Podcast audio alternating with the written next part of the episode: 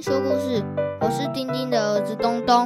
我妈这个礼拜感冒，没有声音，还不能讲故事，所以今天派出我跟妹妹讲一个小谜语给大家猜猜。有一天，小兔子小西到森林里散步，走呀走的，看到一棵大树，小西觉得好奇怪，奇怪，怎么有一只鸟绞抓了树干，但是却没有看到它的头？难道是一只没有头的鸟吗？大家猜猜看是什么鸟呢？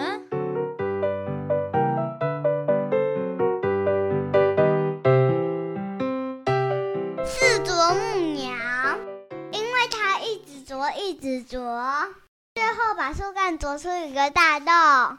最后一次啄的时候，头埋进了树洞，所以从外面就看不到它的头啦。喜欢今天的小谜语吗？就是在听我妈讲故事哦。